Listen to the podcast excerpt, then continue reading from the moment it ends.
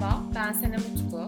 İnsan Neyle Yaşar podcastinde sanat, spor, kültür, edebiyat, sinema, gastronomi gibi insan hayatına anlam katan birçok alanda sorular üretip konuklarımla farklı insan hallerini ve yaşayışlarını konuşuyor olacağım.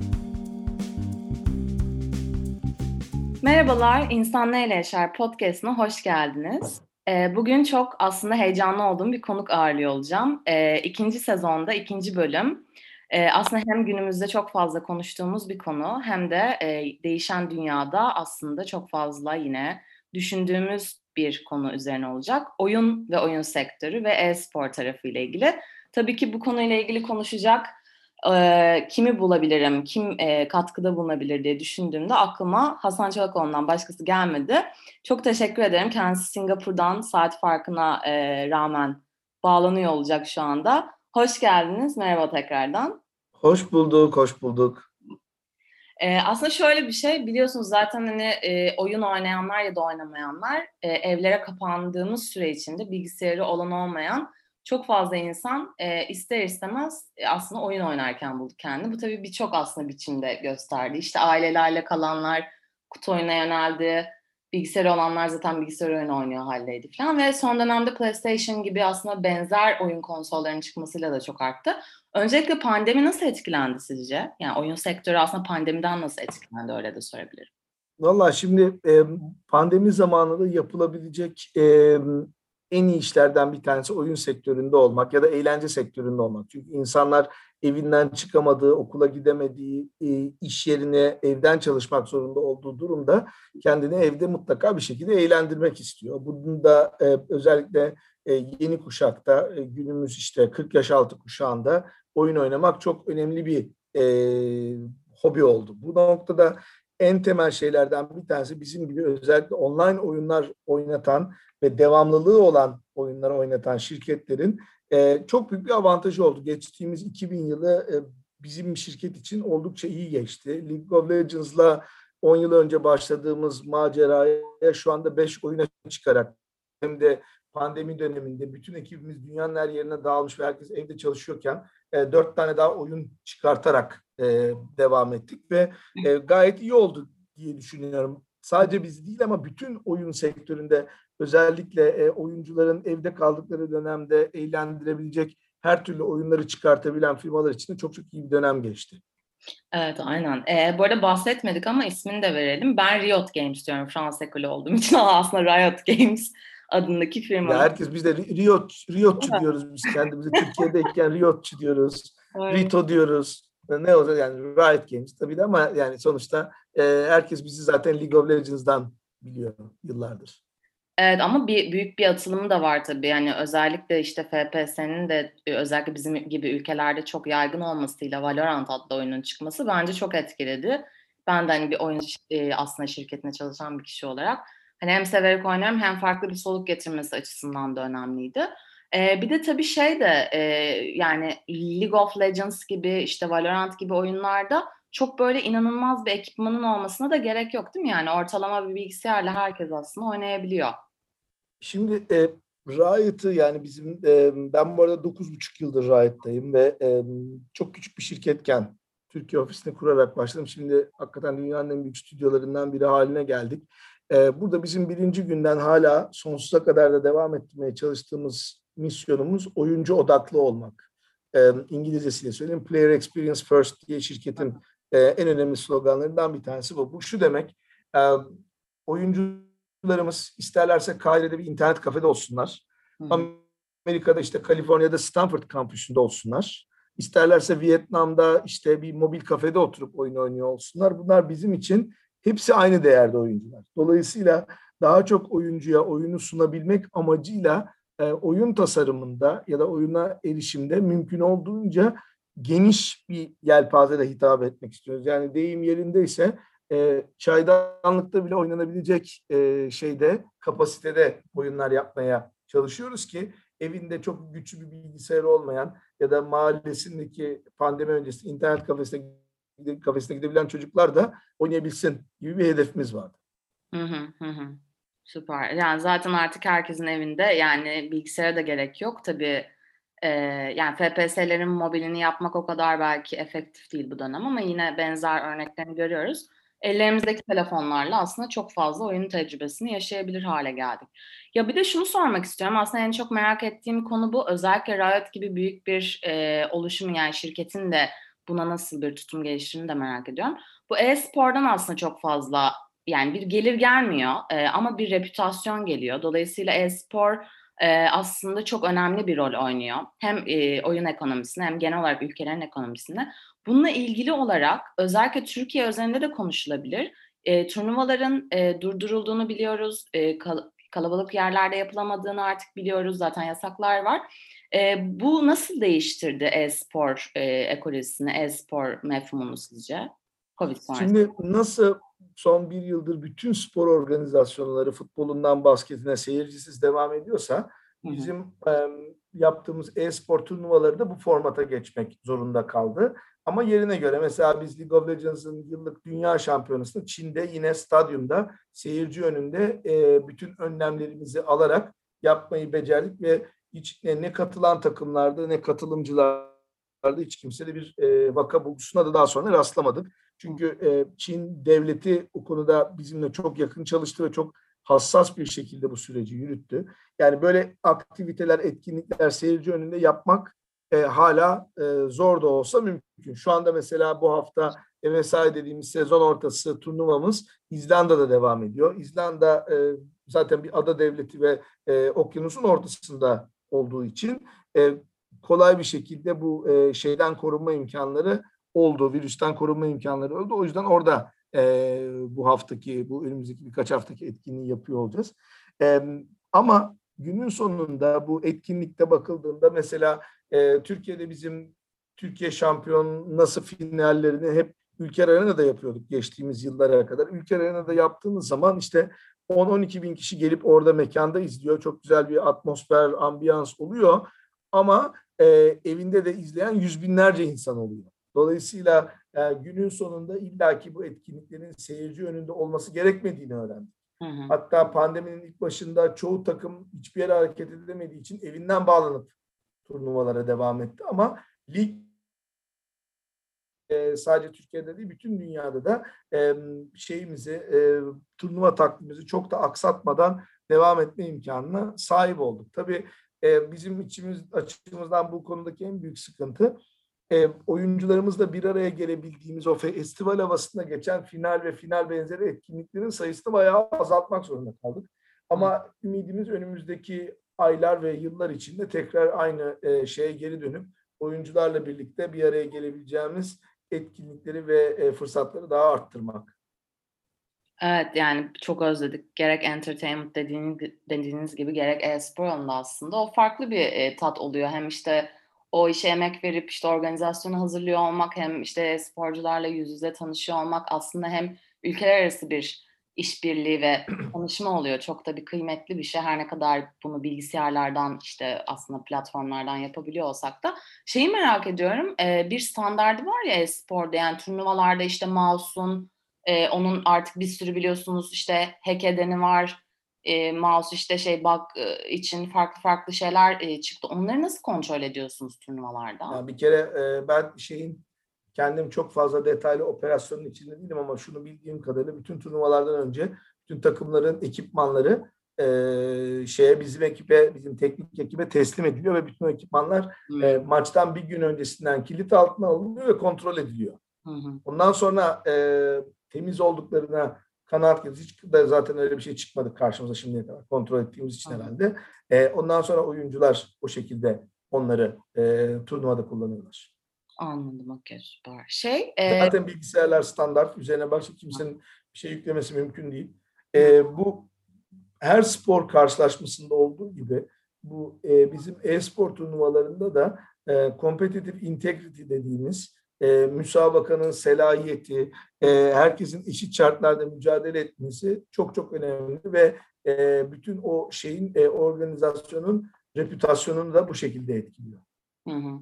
Peki e-sporculara gelecek olursak şimdi artık zaten yani uzun süredir var ama Twitch gibi platformların ön plana çıkması, yayıncıların artmasıyla birlikte E, yani genç lafından ben de hoşlanmıyorum. Levent Hoca dinlerse çünkü bana kızacak genç demeyeceğim ama e, yani üniversite ya da işte üniversite sonrası çağdaki insanlar diyelim. E, e-sporu bir kariyer olarak da ya, ya da yayıncılığı bir kariyer olarak da düşünüyorlar. Sizce bunun yani bundan para kazanılabilir mi Türkiye'de? Yani bununla yaşayabilir mi bir insan?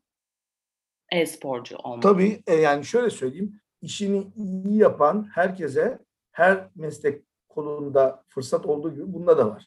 Şimdi e, yayıncılık yapmak için illa çok süper harika oyuncu olmak, e, şampiyon olabilecek düzeyde olmak değil. Yayıncılık dediğiniz biraz işin entertainment tarafı oluyor ve e, izleyicinizi eğlendirebildiğiniz, size düzenli olarak takip etmesini sağlayabildiğiniz noktada o zaman bu influencer dediğimiz e, yayıncılar ve e, işte e, trendsetterler grubuna giriyorsunuz ve orada da işte sponsorluklardan reklam gelene kadar pek çok şey kazanabiliyorsunuz. Profesyonel e-sporculuk biraz daha zor. Nasıl her futbol topuna vurabilen çıkıp Fenerbahçe'de ya da Galatasaray'da oynayamıyorsa her eline mouse klavye alan da e, dünya çapında bir e-sporcu olamıyor. Şu anda e, son 10 yıla baktığımızda zaten gördüğümüz en büyük sıkıntılardan bir tanesi e-sporcuların kariyerinin diğer e, spor dallarına göre oldukça kısa olduğu. Normalde işte yine futbolcu ya da basketçi 15-20 yıl boyunca en genç takımdan emekli olana kadar oynarken e, bu e-sporcular için 4-5 yılla sınırlı. Bakalım zaman içinde bu gelişimi göreceğiz. Çok yeni bir spor dalı olduğu için e, bilemiyoruz. Ama bunlardan para kazanmak tabii mümkün. E, ama daha bunun e, organize olması, altyapılarının, üst yapılarının tam e, bütün dünyada e, genel geçer kabul edilmiş sporlarla aynı seviyeye gelmesinde birkaç yıl daha var ama e, seyirci anlamında, katılımcı anlamında, ekosistem anlamında e, dünya tarihinde en hızlı gelişen spor dalları e-spor diyebiliriz. Evet, süper. Geçen ben de bir fizyoterapist arkadaşımla konuşuyordum. O da bir Formula 1'e, yani daha doğrusu daha Formula 1'de değil ama go-kart'tan gelen bir öğrencisi var. E, bunu tabii online, yani online demeyeyim ama işte e-spor tarafıyla da ilgileniyor sporcu. E, refleks çalışmaları, güç çalışmaları, işte aslında masa başında otururken ne kadar enerji harcadın, nasıl durduğun, işte o refleksler, eli nasıl koydun, bunların hepsi aslında çok önemli tabii böyle insanlar, yani içinde olmayanlar belki ne var ki canım hani e, oturup oynuyorlar filan gibi e, düşünüyor olabilir. Hatta geçen Next Talk'ta da buradan çınlatalım kulaklarını Levent Hoca'nın konuşmuştuk siz de demiştiniz en büyük sorun aslında oyun bağımlılığından ziyade ya da bu şiddet içeren tırnak için oyunlardan ziyade e, obeziteye ve işte hareketsizliğe, sedanter hayata yönlendirmesi çok fazla uzun süre. Yani bilgisayar başında vakit geçirmenin ya da oturarak vakit geçirmenin diyelim. E, bununla ilgili tabii Avrupa çok daha önde ya da Amerika diyelim. Yani kendi işte kondisyonerleri var değil mi çocukların, e-sporcuların ve hani aslında çok iyi eğitiliyorlar. Bizim Türkiye'de de var. Ee, profesyonel takımlarda var zaten öyle bir şey. Beslenme programı, kendi egzersiz programı falan var ve e, şeye bakarsan son 5 yıl önceki ya da 5-6 yıl önceki e-sporcuların fizitesi fazla olan e, e, oyuncu yok. Yani hepsi e, bakıldığında kendine bakmaya dikkat eden, profesyonel atlet gibi yaşamaya çalışan çocuklar. E, yani hiçbir tanesini ben yani son 1-2 yıldır elinde sigara ya da atıyorum ekran önünde elinde içki kadehiyle çıkan falan hiç görmediğim gibi e, biz aynı zamanda elimizden geldiğince kulüplerle de çalışarak bu arkadaşlara psikolojik destek, e, nasıl rol model olunur, nasıl iyi sporcu olunur konusunda da elimizden geldiğince destek vermekte istiyoruz. Çalışıyoruz yani. Süper. Ee, bir de şeyi söylediniz, çok kısa bir kariyer kariyerleri olduğunu. Onun sebebi nedir? Yani bilmeyenlere buradan yine açıklama gibi olsun. Vallahi herhalde belli bir yaştan sonra refleksler mi yavaşlıyor ya da e, bu tempoya yoğun maç ve antrenman temposunda çocuklar kısmı işte belli bir noktaya kadar işte 22-23 yaşına gelince normal kariyerine devam edebilmek için üniversitesini bitirmeye mi yöneliyor işte çeşit çeşit bir de çok hızlı şey geçişi oluyor. E, oyuncudan koça, koçtan takım yöneticisine geçiş bayağı hızlı oluyor e-sporda. Anladım. Okay. Ya bunu bir, bir kişi daha sordu hatta size sormamı rica etti de niye bu kadar kısa oluyor diye. Dediğiniz mantıklı. Yani aslında o zaman şunu diyebilir miyiz? 30 üstü ya da 25 üstü e-sporcu yok denecek kadar az diyebilir miyiz? Yok 25 üstü çok az. Hmm. Anladım okey.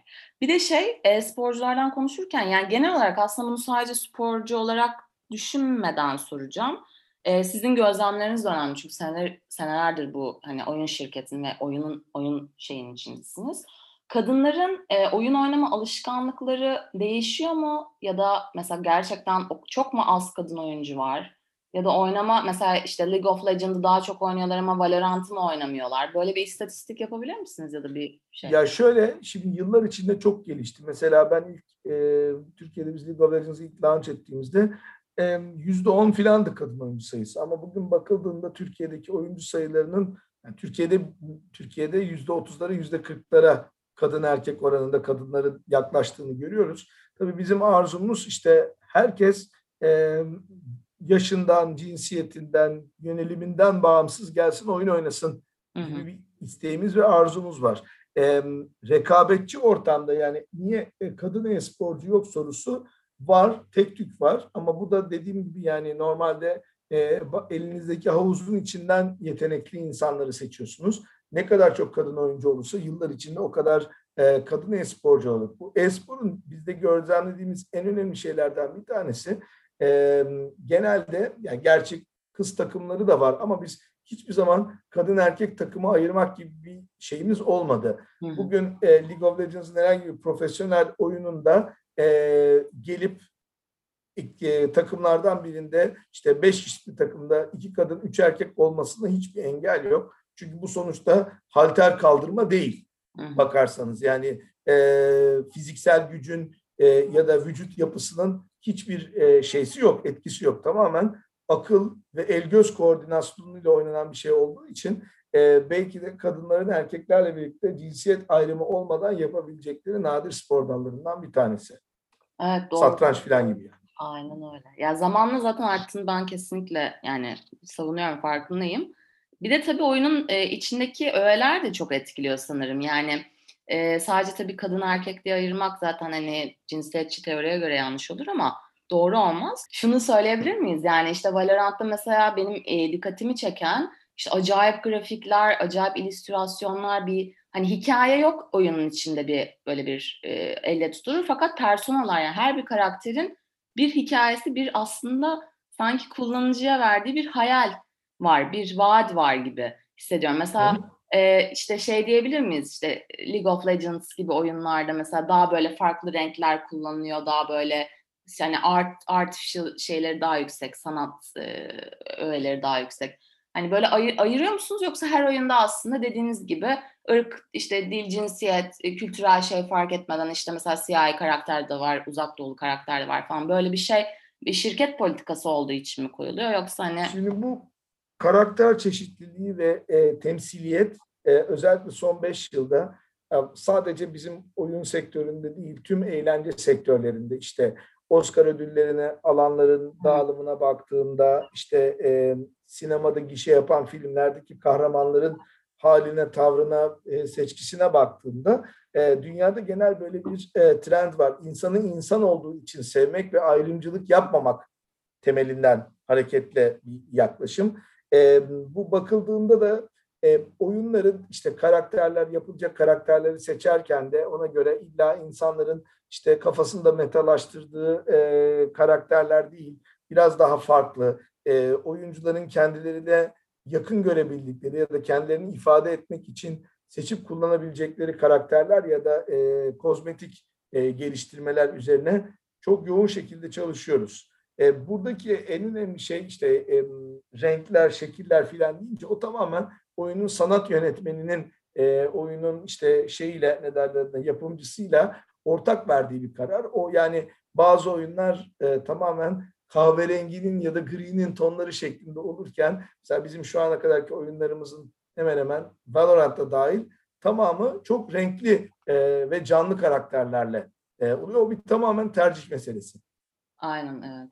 Ya bir de bir arkadaşım o da kendisi e, buradan kulakları çınlasın oyun geliştiriciliği yapıyor ve e, kendi bir hyper casual birkaç oyunu var. O sormamı istedi. O da League of Legends hayranıdır. E, şimdi yeni bir yapım geliyor. Netflix yanılmıyorsam yanlış söylemiş olmayayım. Hı hı. E, dizi sanırım olacak. E, bununla ilgili yani ekstra bir bilgin yani şey var mı mesela e, ekleyebileceğiniz bir detay mesela bunun işte. Şöyle bir şey söyleyeyim. Şimdi biz League of Legends şu anda hala dünyada en çok oynanan PC oyunu. Hı hı.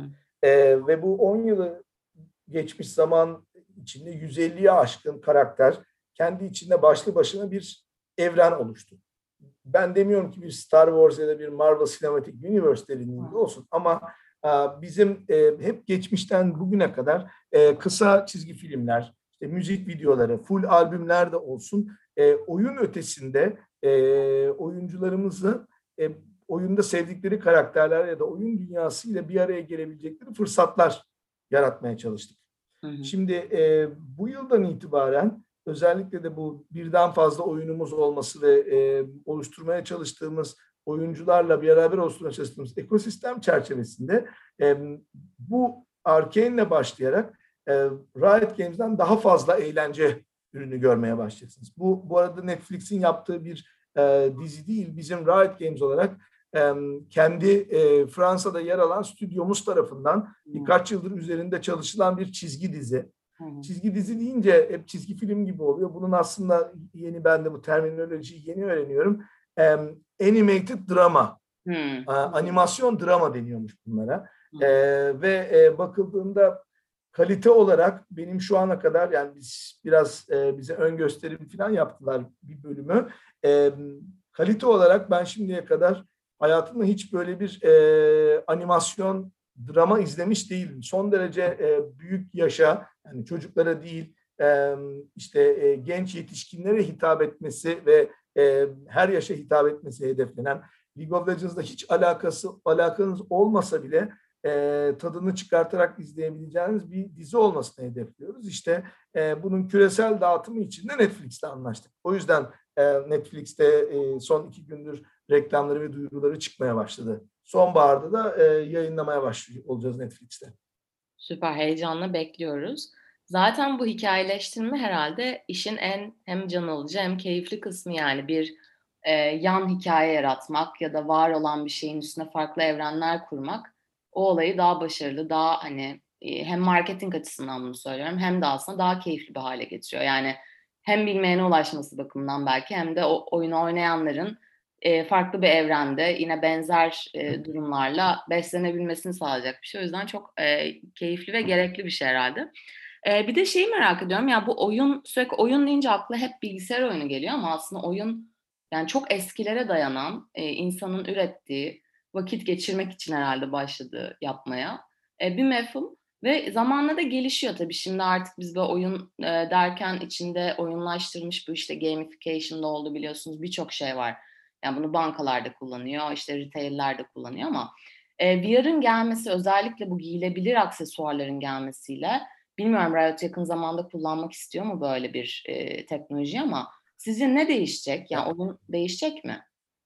Şimdi bizim şöyle bir şey, bundan 4-5 yıl önce bizim iddiamız bizim rekabetçi oyunların tamamının bilgisayar üstünde sadece PC üzerinde olabileceği gibi bir izlenimimiz vardı. Yani League of Legends derinliğindeki bir rekabetçi oyun. Ama baktık ki e, dünyada trend bu işin mobil platforma da gitmesi. Hı hı. O yüzden e, sonbaharda e, şeyin League of Legends'ın mobil versiyonu alan Wild Rift'i çıkardık. E, ve burada da şeyimiz iddiamız şuydu. Demin de bahsettiğim gibi oyuncular hangi platformu kullanıyorlarsa kullansınlar ee, biz e, bir şekilde onların olduğu platformda olmak istiyoruz ve oyunlarımızı orada onlara ulaştırmak istiyoruz. Dolayısıyla herhangi bir e, yani biz şuna yatırım yapmayız ya da özellikle şuna yatırım yaparız diye bir şeyimiz yok. Oyuncular bizimle nerede, hangi platformda etkileşim içinde olmak istiyorlarsa, oyunlarımızı hangi platformda görmek istiyorlarsa o onun üzerinde çalışıyor olacağız. Okey süper, güzel. Ee, Okey. Yani benim ana sorularım bunlar. Tabii ki sonsuz sorular sorabilirim. Hem içinde olduğum ve çok keyif aldığım bir konu olduğu için. Sizin ekstra eklemek istediğiniz, vermek istediğiniz başka bir spoiler varsa dinlemek seve seve istedim. Ya şöyle söyleyeyim, spoilerdan çok da e, spoiler değil de bizim burada hakikaten bir e, şey yapmak istiyoruz. Bir e, e, özellikle bizim bu e, şimdi bir oyunu yapan oyun stüdyoları var. Bir de bu oyun stüdyolarının yaptığı, bizim şirketin bünyesindeki oyun stüdyolarının yaptığı oyunları oyuncularla buluşturan yayıncılık ekibi var. Biz, e, ben benim de içinde bulunduğum küresel yayıncılık ekibi, biz sabahtan akşama işte 700-800 kişiyiz dünyanın tamamında. E, bu oyuncularımıza e, oyunun ötesinde ne yapabiliriz? İşte atıyorum Türkiye'de Ramazan etkinliği. Çin'de e, şey e, Lunar e, şey yeni yıl etkinliği falan bir sürü bir sürü böyle basit olarak söylüyorum. Şey düşünüyoruz ama burada da temel olarak bizim e, diğer firmalardan farklı olarak yapmaya çalıştığımız ve oyuncuların da büyük bir zevkle fark ettiği şey şu ki biz e, arkadaşlar paketlediğimiz şey budur. Bunu olduğu gibi yiyin ya da yemeyin değil.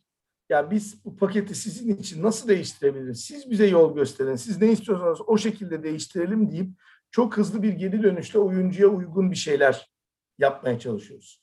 Ee, burada da aslında bakıldığında ben oyun e, yayıncılığını biraz ilişki yönetimi olarak görüyorum. Hı hı. Yani bizim dünyanın her yerinde şu anda 26 tane galiba en son ofisimiz var.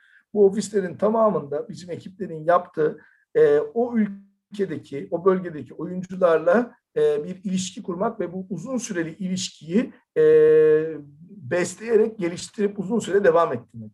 Bu noktada da aslında e, Riot Games, işte Harvard Üniversitesi'nde 2-3 tane bizimle ilgili business case yazdı. E, müşteri memnuniyeti, müşteriyle uzun ve kalıcı ilişki kurma anlamında e, örnek teşkil edecek işler yapıyor. Bir de zaten hiçbir zaman biz oyuncumuza müşteri demiyoruz, oyuncumuza oyuncu diyoruz. Çünkü büyük bir çoğumuz da o camiadan gelen oyuncular olduğumuz için e, o ilişkiyi gerçek anlamda kurmak yani illa bir şeyler satmak ve ticari bir ilişki kurmak özelinde olmadığı için e, farklı bir yaklaşımda olduğumuzu söylemek istiyorum. Bu çok da fazla konuşulan ve çok da fazla e, paylaşılan bir şey olmuyor. Genelde insanların sorduğu şey ya bu e-spor kaç milyar dolara çıkar? Ya da atıyorum işte e, oyunlar işte geçen de e, Levent abinin şeydeki gibi mavi balinadan çocukları nasıl koruyacağız e, şeyinde için aslında burada hakikaten hem pazarlama hem müşteri ilişkileri yönetimi anlamında çok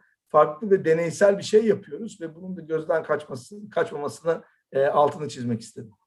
Evet aynen öyle yani dediğiniz gibi Türkiye'ye işte Amerika'daki ne bileyim tavrı ya da oradaki insanları sunan şeyi sunarsanız yani çalışmayabilir, memnun olmayabilir oyuncular. O yüzden e, aslında her publisher'ın ne oyunu satıyor olsa ya da işte dediğiniz gibi deneyimletiyor olursa olsun biraz daha e, yani evet biraz daha şey genel olarak bakıyor olması lazım.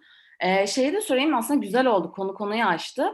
E, şu anda Riot Games'in developer'ı tek bir yerde mi? Yani nasıl mesela diyelim ki Türkiye'deki ayağına bir şey istiyorsunuz. Diyelim ki şu an Candy Smith yapacaksınız mesela oyun içine. Şu aklıma Ramazan deyince geldi.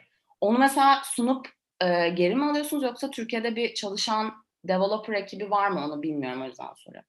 Şimdi şöyle e, öyle ufak tefek şeyleri kendimiz de yapıyoruz. Türkiye'deki ekibimizi kullanarak da yapıyoruz. Ama mesela Türkiye'de internet kafelerdeki bir e, yazılım vardır bizim çalıştığımız internet kafelerde. Yani normalde League of Legends'da oyunun içeriklerinin tamamı herkese açık değildir. Ama bizimle birlikte çalışan internet kafelere gittiğinizde tüm şampiyonlarla oynayabilirsiniz. Hmm. Bu e, Kore'de hazırlanmış olan Kore'deki internet kafelerde kullanılmış bir yazılımı aldık.